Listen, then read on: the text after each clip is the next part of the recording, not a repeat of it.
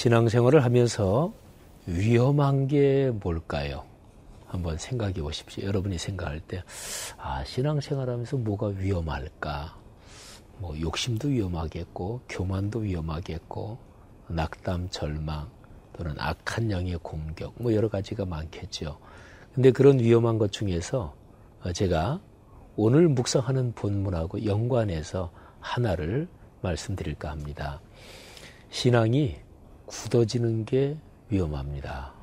그러니까 내가 가지고 있는 생각 또는 지금 내가 판단하고 있는 게 성숙한 게 아니야. 아직은 미숙해. 그런데 그 상황에서 그게 딱 굳어져 버리는 거죠. 그러면 선입관이 됩니다. 고정관념이 됩니다. 선입관 또는 고정관념은 그거는 고장난 관념입니다. 이게 굳어지잖아요. 그러면 자기 확신이 점점 강해지고 그리고 자기 확신을 스스로 강하게 만들고 그러면서는 이제 자기 판단이 언제나 맞다. 다른 사람 얘기는 더 이상 안 들리지요. 이런 신앙을 흔히 율법주의적인 신앙 이렇게도 표현하죠. 사도 바울이 예루살렘에 올라왔을 때 사도 바울을 공격했던 사람들이 바로 이런 신앙을 가진 사람들이었습니다. 여러분 혹시 자신은 어떤가요?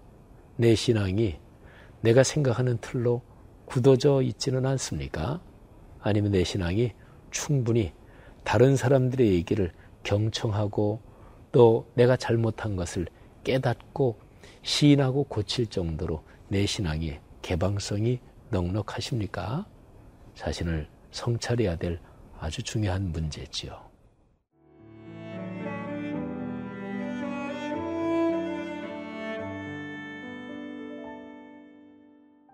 사도행전 21장 27절에서 40절 말씀입니다. 그 이래가 거의 참해 아시아로부터 온 유대인들이 성전에서 바울을 보고 모든 무리를 충동하여 그를 붙들고 외치되 이스라엘 사람들아 도우라 이 사람은 각처에서 우리 백성과 율법과 이곳을 비방하여 모든 사람을 가르치는 그자인데 또 헬라인을 데리고 성전에 들어가서 이 거룩한 곳을 더럽혔다 하니 이는 그들이 전에 에베소 사람 드로비모가 바울과 함께 시내에 있음을 보고 바울이 그를 성전에 데리고 들어간 줄로 생각함이러라. 온 성이 소동하여 백성이 달려와 모여 바울을 잡아 성전 밖으로 끌고 나가니 문들이 곧 닫히더라. 그들이 그를 죽이려 할 때에 온 예루살렘이 요란하다는 소문이 군대의 천부장에게 들림에 그가 급히 군인들과 백부장들을 거느리고 달려 내려가니 그들이 천부장과 군인들을 보고 바울 치기를 그치는지라 이에 천부장이 가까이 가서 바울을 잡아 두 쇠사슬로 결박하라 명하고 그가 누구이며 그가 무슨 일을 하였느냐 물으니 무리 가운데서 어떤 이는 이런 말로 어떤 이는 저런 말로 소리치거늘. 천부장이 소동으로 말미암아 진상을 알 수 없어 그를 영내로 데려가라 명하니라 바울이 층대에 이를 때에 무리의 폭행으로 말미암아 군사들에게 들려가니 이는 백성의 무리가 그를 없이 하자고 외치며 따라감이러라. 바울을 데리고 영내로 들어가려 할 그때에 바울이 천부장에게 이르되 내가 당신에게 말할 수 있느냐 이르되 네가 헬라 말을 아느냐 그러면 내가 이전에 소요를 일으켜 자객 사천 명을 거느리고 광야로 가던 애굽인이 아니냐? 바울이 이르되 나는 유대인이라. 소읍이 아닌 길리기아 다소시의 시민이니 청컨대 백성에게 말하기를 허락하라 하니. 천부장이 허락하거늘 바울이 층대 위에 서서 백성에게 손짓하여 매우 조용히 한 후에 히브리 말로 말하니라. 어, 제가 오늘 묵상할 본문 한번 몇 절을 잠깐 읽어보겠습니다. 사도행전 21장 27절입니다. 이제 바울이 비용을 내서 하나님 앞에 서원한 사람들 이제 머리를 깎게 하잖아요. 그러면서 정결 예식을 치르는 그 이래가 거의 참에 아시아로부터 온 유대인들이 성전에서 바울을 보고 모든 무리를 충동하여 그를 붙들고 자 28절로 넘어갑니다. 외치되 그러니까 막 난리를 피우는 거지요. 이스라엘 사람들아 도우라.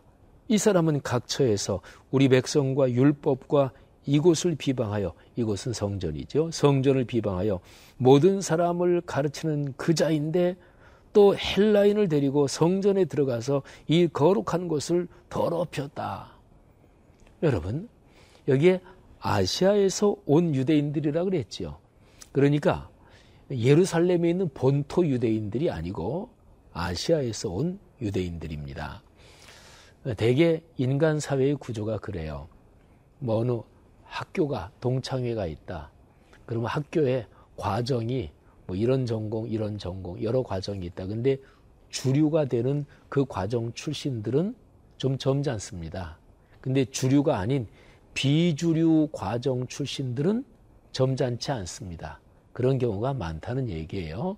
왜냐하면 자기들이 그 전체 집단에서 비주류거든요. 그러니까 인정받기 위해서 선명성 경쟁을 하는 거예요. 근데 이거는 이 상황이 제가 지금 드린 설명이 거의 비슷합니다. 실제로 역사적으로 유대인들 중에서 예루살렘 본토에서 나서 본토에서 자란 유대인들보다 예루살렘 본토 말고 그 당시 로마 제국 여기저기 본토 바깥에서 태어나서 자란 유대인들이 훨씬 더 보수적이었고 훨씬 더 율법주의적으로 고착화되어 있었습니다. 그 사람들이 이제 바울 사도를 공격하는 거예요. 근데 공격하는 게 헬라인을 데리고 성전에 들어가서 이 성전을 더럽혔다. 근데 그 설명이 바로 그 다음 절에 나와요. 29절에 보면 어, 에베소 사람 드로비모 이 에베소 사람이니까 이방인이죠. 이제 바울 때문에 예수를 믿게 된 사람이죠. 근데 사도 바울이 이 드로비모하고 성전 말고 예루살렘 시내에 이렇게 있는 걸 봤단 말이에요. 근데 보고서 금방 생각하기를 어 바울 저자가 저 이방인을 데리고 성전에까지 들어갔었구나. 지금 성전에 있는 걸 본 게 아니에요. 그냥 예루살렘 시내에 함께 있는 걸 봤단 말이에요. 그러고서 즉각적으로 생각하기를 성전에 데리고 들어갔구나. 성전을 더럽혔다. 이렇게 되는 거지요. 여기 본문에서는 물론 이 극렬 분자 유대인들, 근데 이 유대인들은 예수를 믿는 그리스도인 유대인도 있을 테고 지금 여기서 공격하는 사람은 예수를 믿지 않는 이제 유대인도 여기 다 섞여 있다고 보시면 되는데요. 근데 이 사람들이 기획적으로 작심하고 바울을 잡으려고 지금 상황을 이렇게 끌고 가고 있다. 이 정황이 오늘이 본문을 보면 거의 뭐 정확합니다. 근데 이 사람들 중에서는 어떤 선동하는 사람이 저 바울 저자가 거룩한 성전에 저 이방인을 데리고 들어가서 성전을 더럽혔다. 이렇게 얘기하니까 그 얘기를 딱 듣고서 아무런 검토도 없이 알아보지도 않고 그렇다고 믿고 그리고 이제 아주 그냥 감정이 발동하고 그리고서 난리가 난 거지요. 여러분, 우리가 살아가면서 합리성은 대단히 중요합니다. 우리 그리스도인은 믿음은 되지 믿음이 중요해. 그래서 보통 믿음하고 합리성을 서로 대조적인 것으로 충돌하는 것으로 이렇게 여기는 경향이 한국 교회 그리스도인들한테 많아요. 근데 기독교 신학의 전통, 기독교 신앙의 올바른 전통으로 보면 잘못입니다. 합리성은 하나님이 천지를 창조하신 창조의 기본 방식이 합리성이에요. 흑암이 혼돈하고 혼돈, 무질서잖아요. 카오스. 거기에서 하나님이 질서를 잡아간 것, 질서, 코스모스. 코스모스에는 우주라는 말도 있죠. 그러니까 하나님의 창조 자체가 아름답게 질서를 잡아가고 합리적으로 그리고 조화롭게 세워가는 이게 하나님의 창조거든요. 여러분, 신앙이 선입견에 빠지면 합리성은 깨집니다. 상식도 통하지 않고요. 그리고 이치에 맞게 얘기하는데도 듣지도 않아요. 미련한 거죠. 고집이 강해진 거죠. 그리고 우깁니다. 그 정도 되면 누가 얘기해도 들리지 않습니다. 성도 여러분들이요.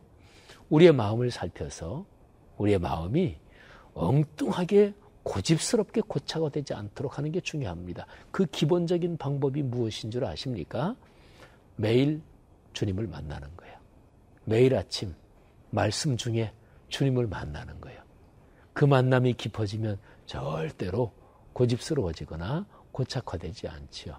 그런 복이 있기를 간절히 바랍니다.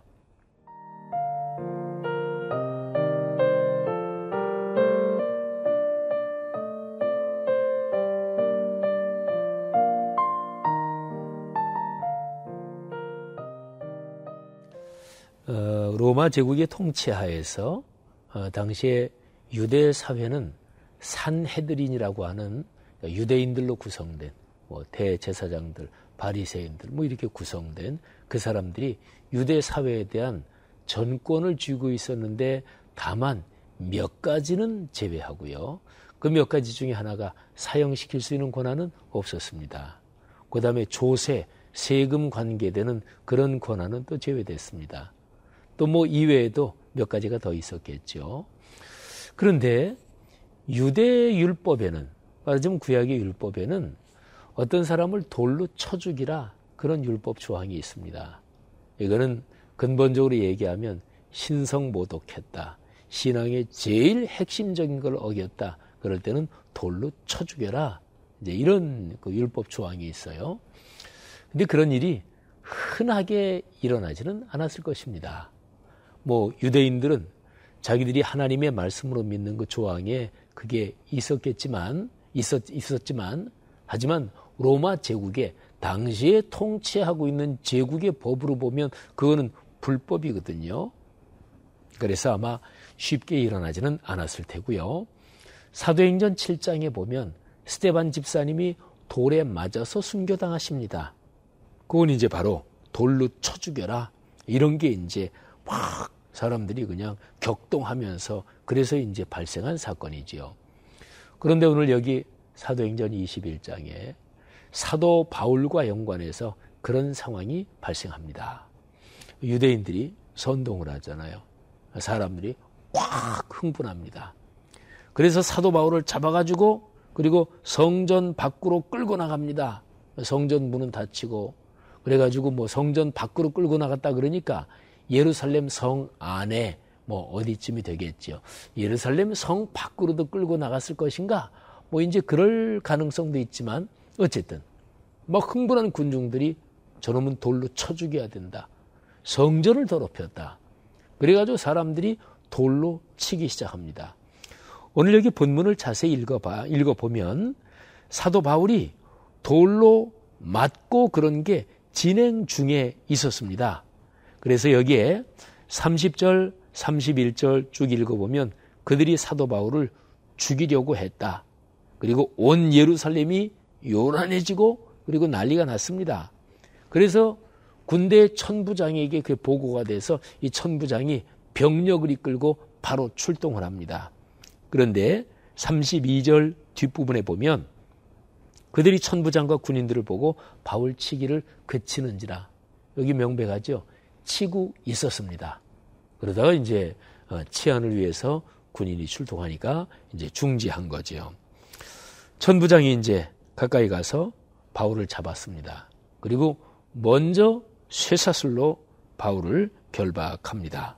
그러고 나서 물어요. 뭐 내가 누구냐? 무슨 일을 했길래 또 뭐 이런 사건이 왜 일어났느냐? 근데 뭐 주변에서 막 난리가 나서 저놈 죽여야 된다고 막 소란스러운 거예요.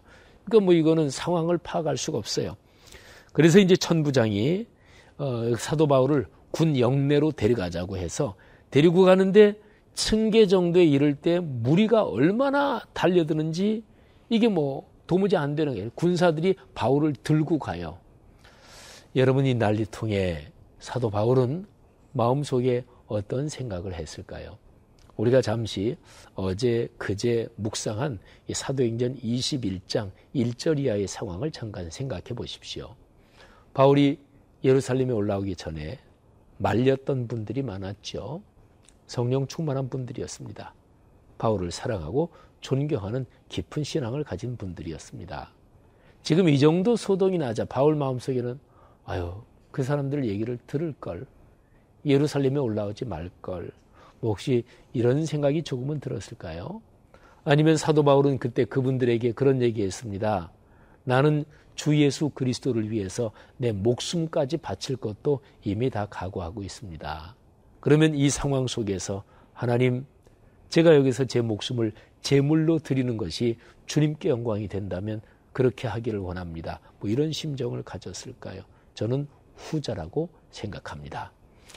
오늘 묵상하는 본문을 보면 바울이 내가 저 사람들에게 얘기할 기회를 좀 달라 이렇게 천부장에게 요청을 해서 뭐 얘기를 이렇게 시작하는 장면까지 우리가 오늘 묵상 본문입니다만은 여러분 사도 바울 우리가 소명 뭐 여기에 대해서도 이미 묵상했잖아요. 소명의 길은 꽃길은 아닙니다. 꽃길이 무슨 소명의 길이겠어요. 꽃길은 누구나 다 걷고 싶어 하지요. 소명의 길은 가시밭길이 종종 그 안에 있기도 합니다. 물론 처음부터 끝까지 언제나 가시밭길이다. 이거는 아닙니다. 소명의 길에 하나님의 거룩한 기쁨이 있고 또 하나님의 위로가 있고 또 아름다운 꽃길도 있기도 할 것입니다. 그런데 분명한 것은 사명의 길은 가시밭길이 거의 대부분이 다 포함이 돼 있다 그런 거죠. 그때에 자기의 소명을 결코 버리지 말고 자기의 마음이 약해지지 말고 그 길로 계속 걸어가야 되는 거죠. 여러분의 삶에 오늘 이 말씀을 묵상하면서 혹시나 요즘 힘겨운 일이 있다면 다시 한번 이 말씀을 통해서 힘을 얻기를 바랍니다. 여러분이 하고 있는 그 일이 주님이 기뻐하시는 일이다. 이게 확인이 된 다음에는 흔들리지 마십시오. 주님께서 함께 하실 것입니다. 오늘 여러분의 삶이 그런 복을 넉넉하게 누리기를 바랍니다. 기도하겠습니다.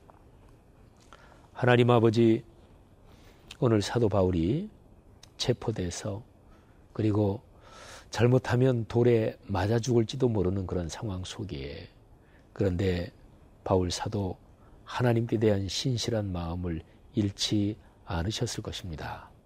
하나님, 우리가 오늘 이 말씀에서 교훈을 받기를 원합니다. 우리에게 맡겨진 소명의 길 잘 걷도록 용기와 힘 그리고 필요한 축복을 주옵소서. 예수님 이름으로 기도 올립니다. 아멘.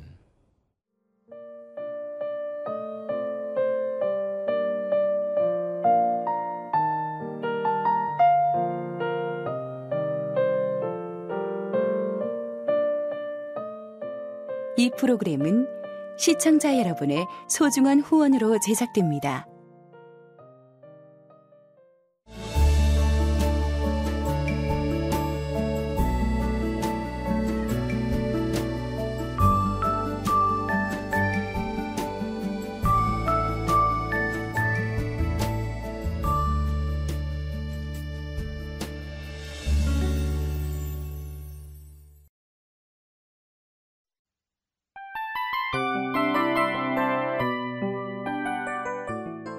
이 프로그램은 청취자 여러분의 소중한 후원으로 제작됩니다.